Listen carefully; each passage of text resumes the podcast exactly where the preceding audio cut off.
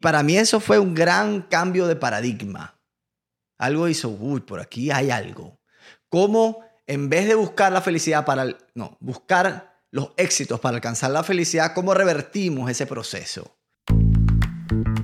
Acompáñame en este camino de autoconocimiento, despertar y bienestar. Más rico a los treinta y pico.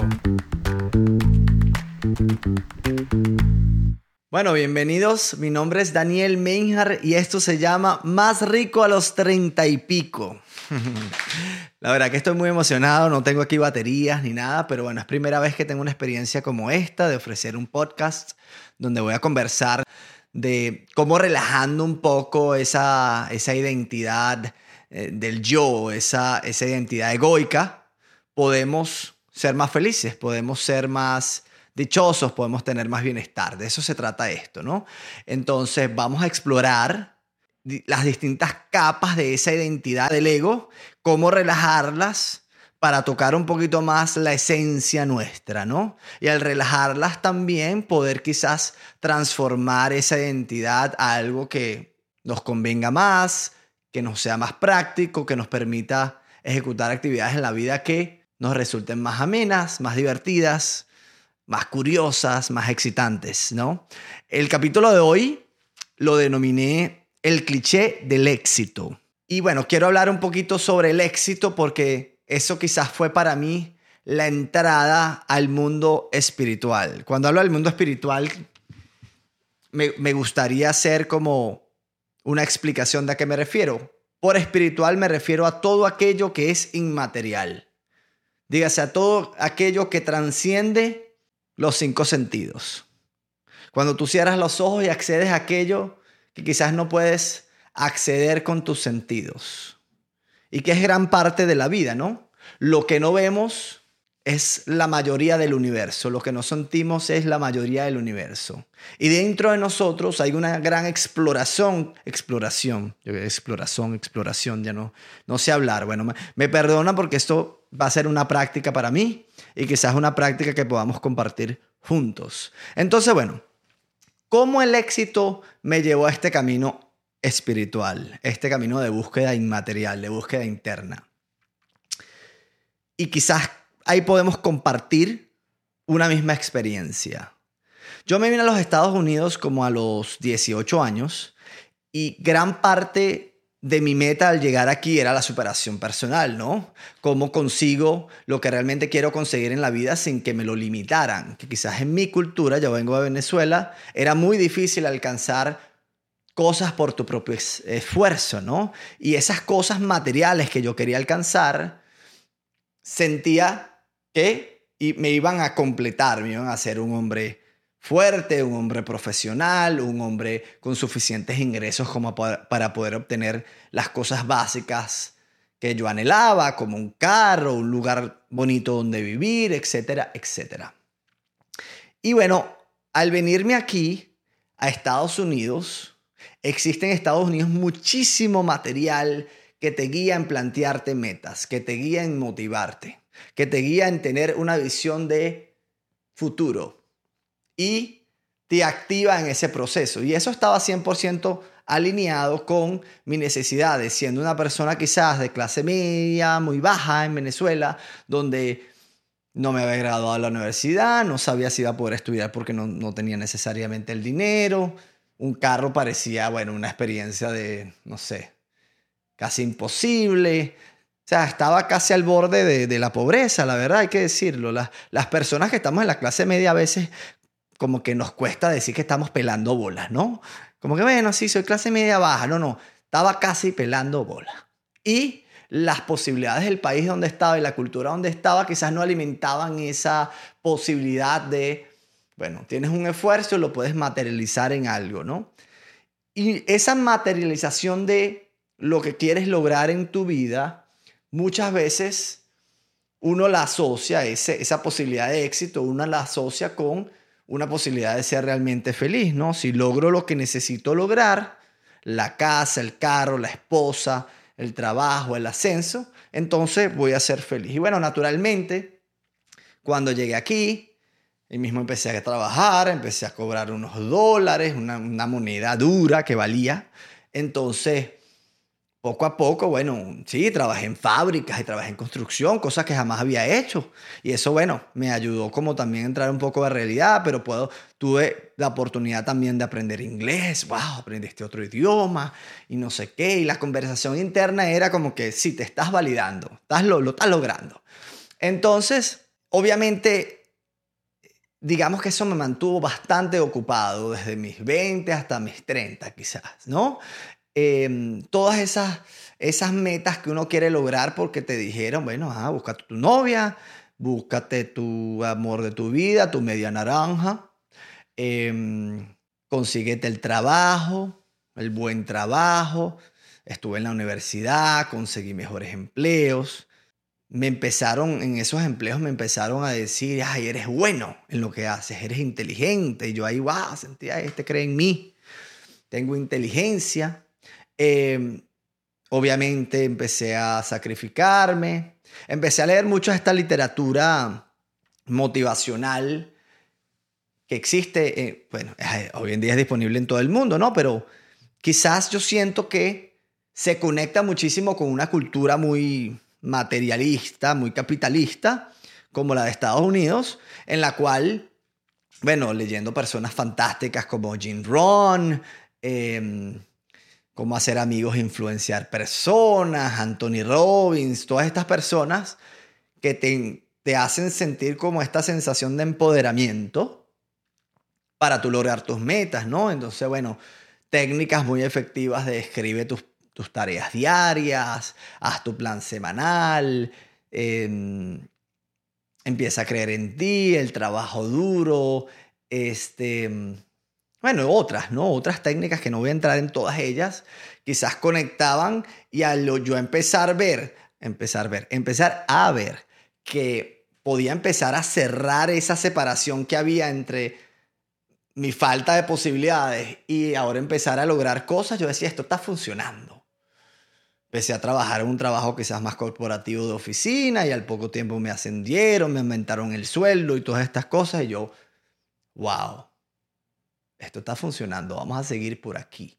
Conseguí nuevos amigos y tal. Hice una nueva, una nueva vida aquí en Estados Unidos. No me fue mal, no me quejo. Sin embargo, llegó un punto donde empecé a decir, bueno, ok.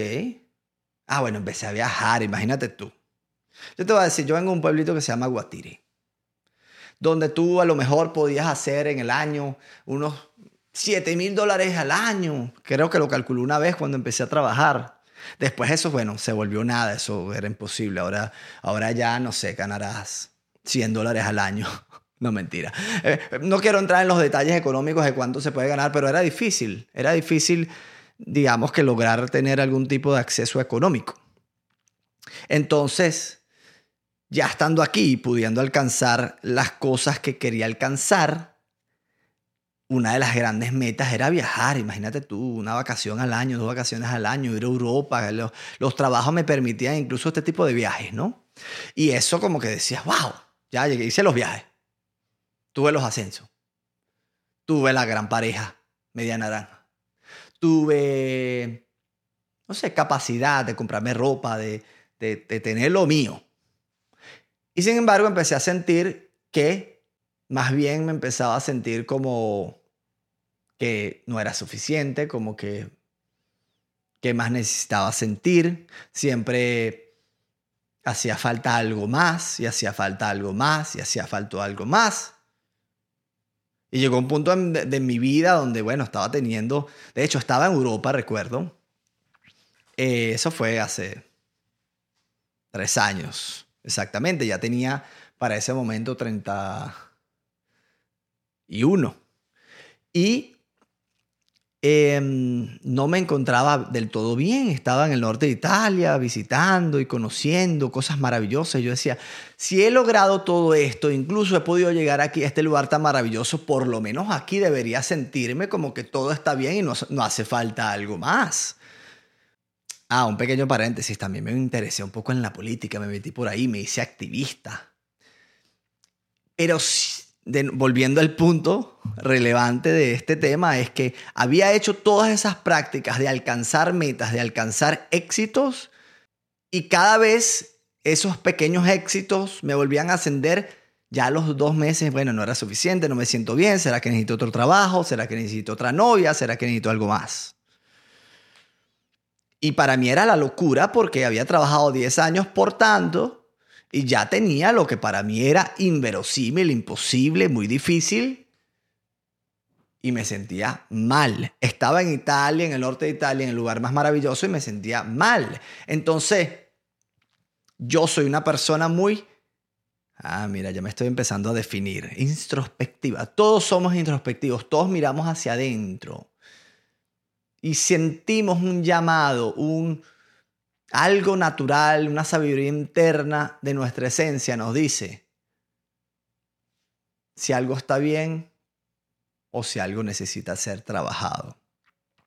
Y yo había, bueno, en, este mismo proceso de mirar quizás videos y, material sobre, sobre mejorarse, me acuerdo incluso... Eh, eh, mucho tiempo seguía Daniel Javif, mis respetos a Daniel Javif, y eso me ayudaba, pero era tres meses y ya después me caía. No, no, ah, no. Y cada vez era menos. Eso es lo que más me preocupaba, que cada vez la efectividad, el golpe de dopamina, la ayuda, la energía que me daban todos esos programas motivacionales se caían. Incluso la religión también. Fui muy practicante del catolicismo y también, digamos, mi alineación espiritual no me estaba dando la paz y el bienestar que yo estaba buscando.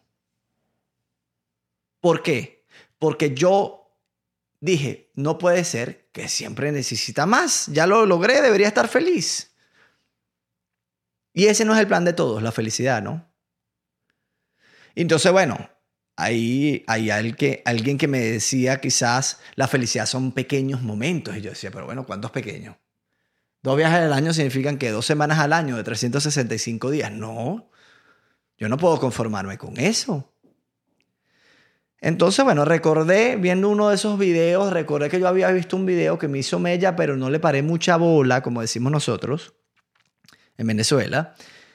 Y dije, voy a volver a mirar esto. En Italia, imagínate tú, cómo tienes que estar para poder ponerte a averiguar sobre cosas del interior en vez de estar, coño, disfrutando, comiendo, haciendo, viviendo, ¿no? ¿Qué cosa? Y me puse a ver el video una noche. El video era de un gurú de la India hoy es muy popular, se llama Sadhguru.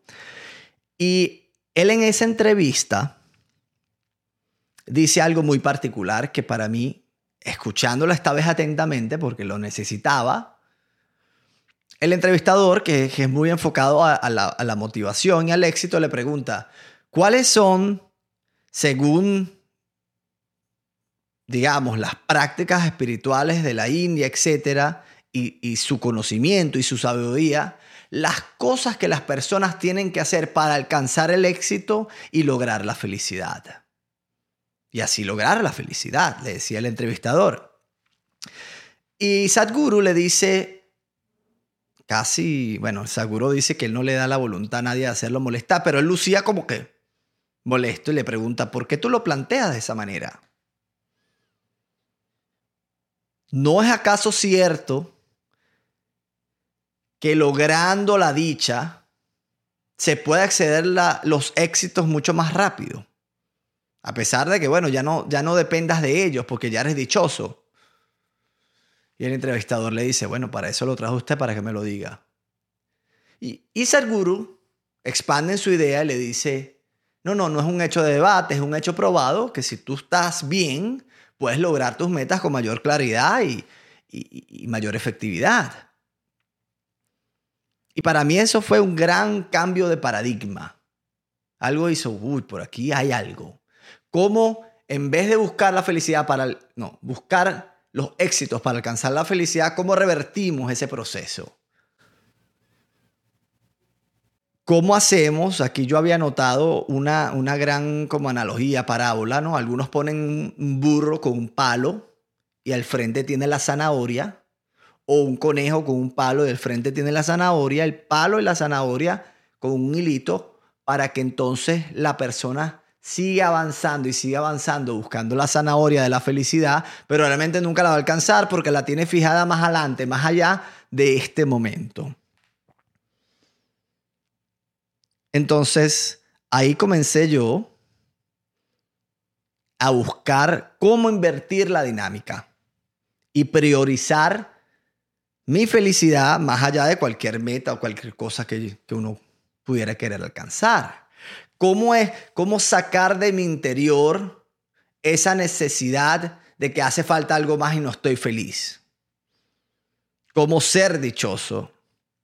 Ese fue el gran planteamiento. Y por supuesto me aboqué a ello. Una de las, de las primeras cosas que hice fue conectar con una práctica que yo ya había hecho en algún momento años antes, que era el de la meditación. Pero esta vez una forma más seria, meditando en la mañana y meditando en la noche comprendiendo el efecto de la meditación. Muchas personas me dicen, no, yo no puedo meditar porque no puedo parar de pensar. Como que si meditar se tratara de parar de pensar. Entonces, primera parte de mi proceso fue observar mis pensamientos a través de la meditación y darme cuenta de que la mente está siempre bombardeándonos con pensamientos, palabras, imágenes y una narrativa. Y yo no lo controlo. Cualquier estímulo interno o externo empieza a escupir palabrajes, teorías, narrativas, posibilidades. Y yo no lo controlaba. Y eso fue fascinante para mí porque fue el primer, y un, día vamos a hablar, por supuesto, de, de la práctica de la meditación, ¿no? Pero fue como un gran viraje de decir, wow, yo no estoy necesariamente en control de ese primer impulso mental que me lleva a hacer esto, me lleva a hacer aquello.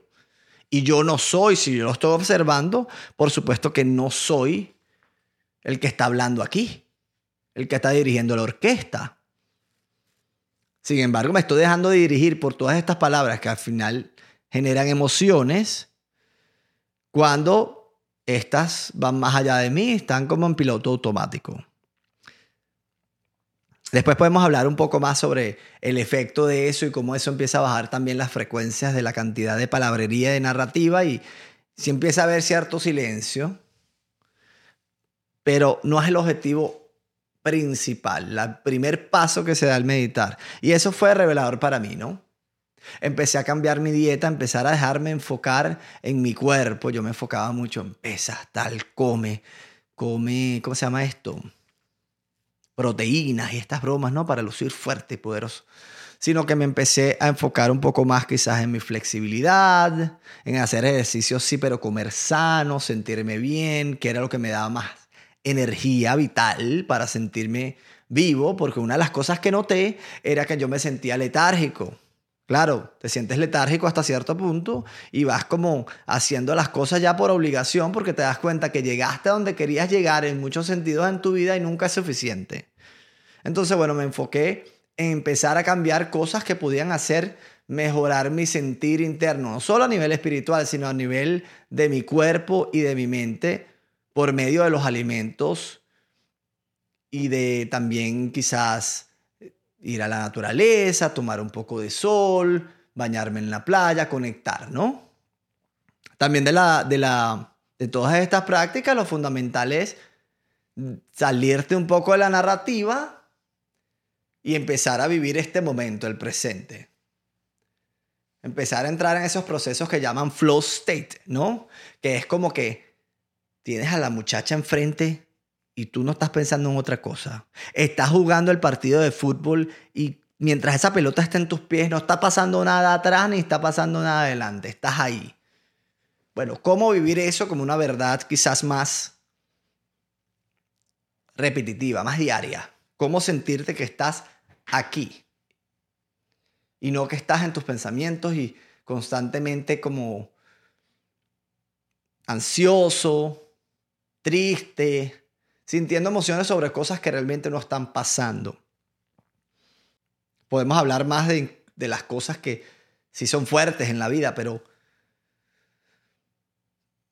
el día a día no es donde están las cosas fuertes de la vida. Y ahí se está sufriendo, ahí hay una resistencia, aunque sea pequeña, no hay una posibilidad de estar Así, presente, vivir en el presente. La meditación empieza también a hacerte conectar con el presente y poder meditar quizás de forma, yo llamo meditación activa. Estás despierto, estás con los ojos abiertos, pero estás en tu respiración, en la conversación que estás teniendo en el momento, viendo el paisaje que estás viendo en el momento, disfrutando la interacción con el presente y no en otro lado. Y ahí quizás empecé también a, evaluar otros aspectos de mí, el aspecto artístico, jugar un poco más, compartir de una forma más directa y efectiva con personas, con mis amigos.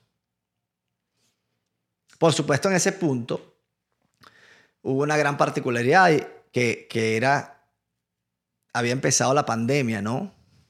y ya el nivel de compartir en persona era distinto el, nivel, y la parte de la interacción que tanto conflicto quizás nos puede generar, pues estaba más limitada, ¿no? Porque yo estaba en mi casa. Entonces me estaba empezando a sentir bien primero conmigo mismo y no a sentirme solo. En ese momento estaba soltero y uno de mis grandes, digamos, de mis grandes afecciones era, era la soledad, ¿no? Entonces comencé a redescubrirme, comencé a poder disfrutar de mí mismo en el día a día y no ser yo mismo fuente de, bueno, pero ¿y qué pasó con esto? ¿Y para cuándo vas a tener aquello? ¿Y qué más hay? ¿Qué más hay? ¿Qué más hay? Entonces, siento que quería hablar de esto porque es un aspecto común, es una promesa común que quizás nos hacen las películas, la sociedad, qué sé yo, de logrando la esposa, logrando el esposo, logrando el anillo, logrando el trabajo, logrando el ascenso, logrando el negocio, logrando, logrando las ganancias, se puede alcanzar la felicidad. Hay muchísimas personas que son famosas y ricas que se han suicidado o que han dicho, quisiera yo que los que anhelan esto para ser felices lleguen aquí para que se den cuenta que aquí no está la respuesta. Yo no era famoso ni millonario, pero ya tenía muchísimas de las cosas que para mí eran relativo a mi propia experiencia del principio de mis años eran bastante prácticamente imposibles. Entonces, ¿cómo es que no estaba feliz? ¿Qué más había allí? Existe una parte también hablando sobre el éxito, donde bueno, si ya estás feliz y dichoso, entonces no vas a alcanzar nada. Y resulta que no, porque cuando estás dichoso, cuando estás con una sensación de paz, cuando tienes claridad mental y no estás todo el tiempo en la narrativa, puedes empezar a utilizar este vehículo, este cuerpo, esta mente, con más efectividad y con muchísima más energía vital para lograr cosas, para jugar con la vida y tener digamos que materializar proyectos, sabiendo por supuesto y entrenarnos por supuesto que la paz, la dicha, el bienestar interno depende 100% de mí, pero el éxito, el interno, lo que puedes materializar depende en parte de mí y en parte de que el resto de las cosas colabore, ¿no? Porque si todo saliera afuera como yo quisiera, imagínate, ¿dónde estaría la humanidad? ¿Y dónde ha estado la humanidad por tratar de personas querer lograr sí o sí, sin escrúpulos, lo que quieren lograr? Incluso no lo logran. Incluso siempre hay un límite en el exterior. Pero tener esa paz, tener esa dicha, tener esa tranquilidad, saberse completo, te da un nivel de energía que te permite lograr o tener muchísimas más posibilidades de lograr lo que quieres lograr. Y de quizás cambiar lo que quieres lograr, buscar otras cosas, buscar lo que verdaderamente importa. Entonces el éxito, parte depende de ti, parte depende del exterior, pero la parte que depende de ti, 100% está ligado a tu nivel de energía, ¿no? A esa actitud que tienes de empuje. Entonces, bueno, quería compartir esa parte de mi proceso. ¿Cómo puede cambiar tu actitud, tu nivel de positividad, tu nivel emocional? Si se hace el trabajo interno que va mucho más allá, hay muchas otras etapas y capas y capas y capas que están dentro de uno que es parte de lo que quiero hablar en este podcast, ¿no?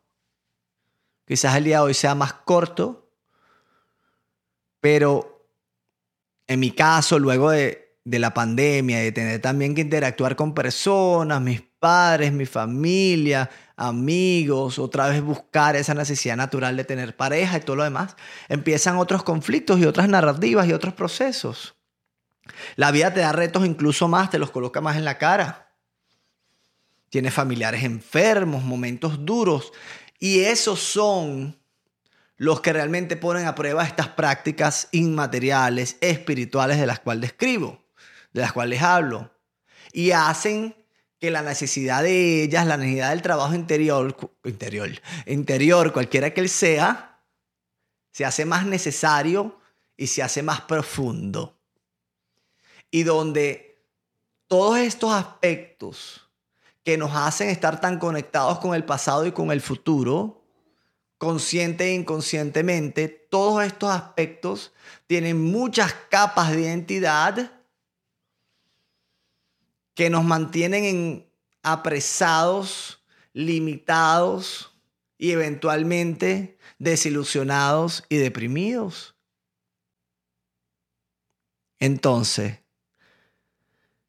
yo siento que está muy arraigada esta idea de que, bueno, la felicidad son momentos, pero ¿qué tal si la dicha y la felicidad sean un hecho de tu presente simplemente porque sí, porque hay? Yo estoy 100% convencido de que es posible y no es una creencia de fe. Es poder rozar esa esencia de quién verdaderamente somos. Y además allí luego se involucra, de ese bienestar se involucra como la acción natural de querer compartir ese bienestar con los demás. Y por eso esta propuesta genuina y honesta que estoy tratando de hacer, de traer ese mensaje a otras personas. Porque hay un desbalance en cuanto a la cantidad de seres humanos que no nos sentimos bien con el prospecto de la vida, con este pasar que, de vida que se suscita tan rápidamente. Entonces, ¿cómo hacerlo ameno? De eso vamos a hablar y bueno, muchísimas gracias para los que me escucharon hoy. Tienen la, tienen la dicha, yo tengo la dicha de que hayan sido los primeros en escuchar este primer capítulo. Vamos a hablar de todas estas capas de la identidad. Vamos a hablar de lo que realmente somos en lo fundamental. Vamos a hablar, sí, de lo inmaterial, de lo espiritual, de lo que hay más allá de los cinco sentidos. Y vamos a ayudarnos mutuamente. Yo tengo un trabajo muy profundo apenas Llevo quizás tres años, este es mi tercer año en este proceso y vaya que ha habido una montaña rusa de emociones y de actividad, muy interesante, pero también muy retante. Pero es un proceso que he sentido al un millón por ciento en ciertos puntos de mi vida y sé que es real, sé que trae grandes retos, pero bueno, lo estoy disfrutando. Y parte de mi propio cambio personal es exponerme aquí que quizás es algo que yo jamás hubiera hecho tampoco, pero ahora desde un plano distinto lo puedo hacer. Y bueno, les agradezco el tiempo y hasta una próxima oportunidad.